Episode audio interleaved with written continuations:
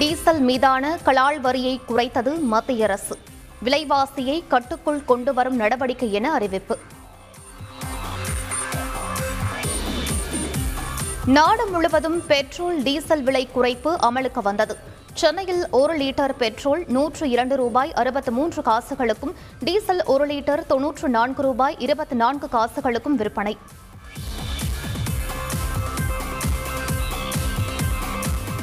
Petrol diesel மீதான விலை குறைப்பு பொதுமக்களின் வாழ்க்கையை எளிதாக்கும். கலால் வரி குறைப்பு குறித்து பிரதமர் மோடி கருத்து. சிலிண்டருக்கு மானியம் வழங்குவதை விட விலையை குறைத்தால் நன்றாக இருக்கும். பொதுமக்கள் விருப்பம். பெட்ரோல் டீசல் விலையில் கலால் வரியை குறைத்த மத்திய அரசு செஸ் வரியை ஏன் குறைக்கவில்லை? மார்க்சிஸ்ட் இந்திய கம்யூனிஸ்ட் மாநில செயலாளர்கள் கேள்வி.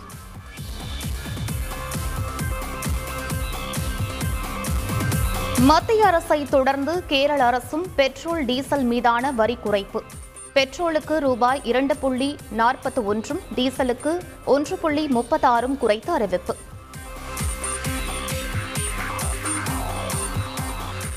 இரும்பு பிளாஸ்டிக் மூலப்பொருட்களின் இறக்குமதி வரியை குறைத்தது மத்திய அரசு. இரும்பு தாது உள்ளிட்ட பொருட்களின் ஏற்றுமதி வரி அதிகரிப்பு.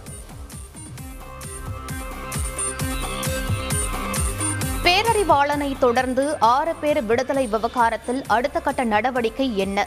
சட்ட வல்லுநர்களுடன் முதலமைச்சர் ஸ்டாலின் ஆலோசனை. திமுகவுடனான கூட்டணி குறித்து காங்கிரஸ் கட்சியின் தேசிய தலைமைதான் முடிவெடுக்கும். பேரறிவாளன் விடுதலைக்கு எதிர்ப்பு தெரிவித்து வரும் நிலையில் கே அழகிரி தகவல். சென்னையில் நாடு கடந்த தமிழீழ அரசாங்க கூட்டம் நடத்திய பதினேழு பேர் கைது. அனுமதி மறுக்கப்பட்ட நிலையில் இணைய வழியாக நடந்த கூட்டத்தால் பரபரப்பு. தமிழகத்தில் கல்வி வளர்ச்சி பெற காரணமாக இருந்தது கிறிஸ்தவ மடாலயங்கள். திருச்சி தனியார் கல்லூரி விழாவில் அமைச்சர் பொன்முடி பேச்சு. வரும் இரண்டாயிரத்து இருபத்தி ஆறாம் ஆண்டு சட்டமன்ற தேர்தலில் பாமக ஆட்சியை பிடிக்கும். பிஎம்கே டூ பாயிண்ட் ஓ திட்டம் இருப்பதாக பாமக இளைஞரணி தலைவர் அன்புமணி ராமதாஸ் உறுதி. மயிலாடுதுறை அருகே தருமபுரம் ஆதீனத்தில் இன்று நடக்கிறது பட்டின பிரவேசம் விழாக்கோலம் பூண்டுள்ளது தருமபுர ஆதீனம். சென்னையில் அரசு வேலை வாங்கித் தருவதாக கூறி நூற்று அறுபத்தைந்து பேரிடம் ஐந்து கோடி ரூபாய் மோசடி. மூன்று பேர் கைதான நிலையில் மேலும் ஒருவர் கைது. நெல்லை கல்குவாரி விபத்தில் கைதான குவாரி உரிமையாளர்கள் பாளையங்கோட்டை மத்திய சிறையில் அடைப்பு.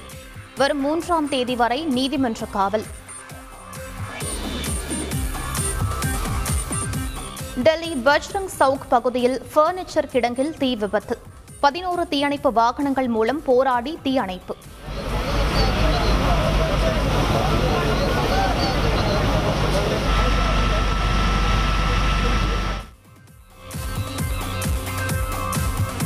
அசாமில் விசாரணை கைதி இறந்ததால் காவல் நிலையத்திற்கு கிராம மக்கள் தீ வைப்பு. நகோவா பகுதியில் பதற்றம் மூன்று பேரை கைது செய்து விசாரணை.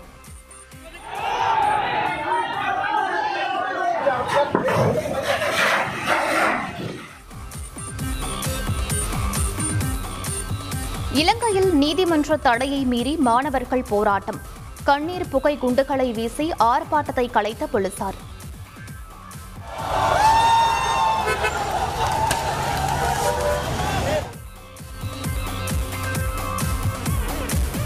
ஆஸ்திரேலியாவின் புதிய பிரதமராகிறார் அந்தோனி அல்பானிஸ்.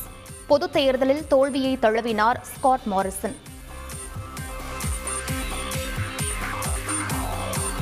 ஐபிஎல் அறுபத்து ஒன்பதாவது லீக் போட்டியில் மும்பை வெற்றி.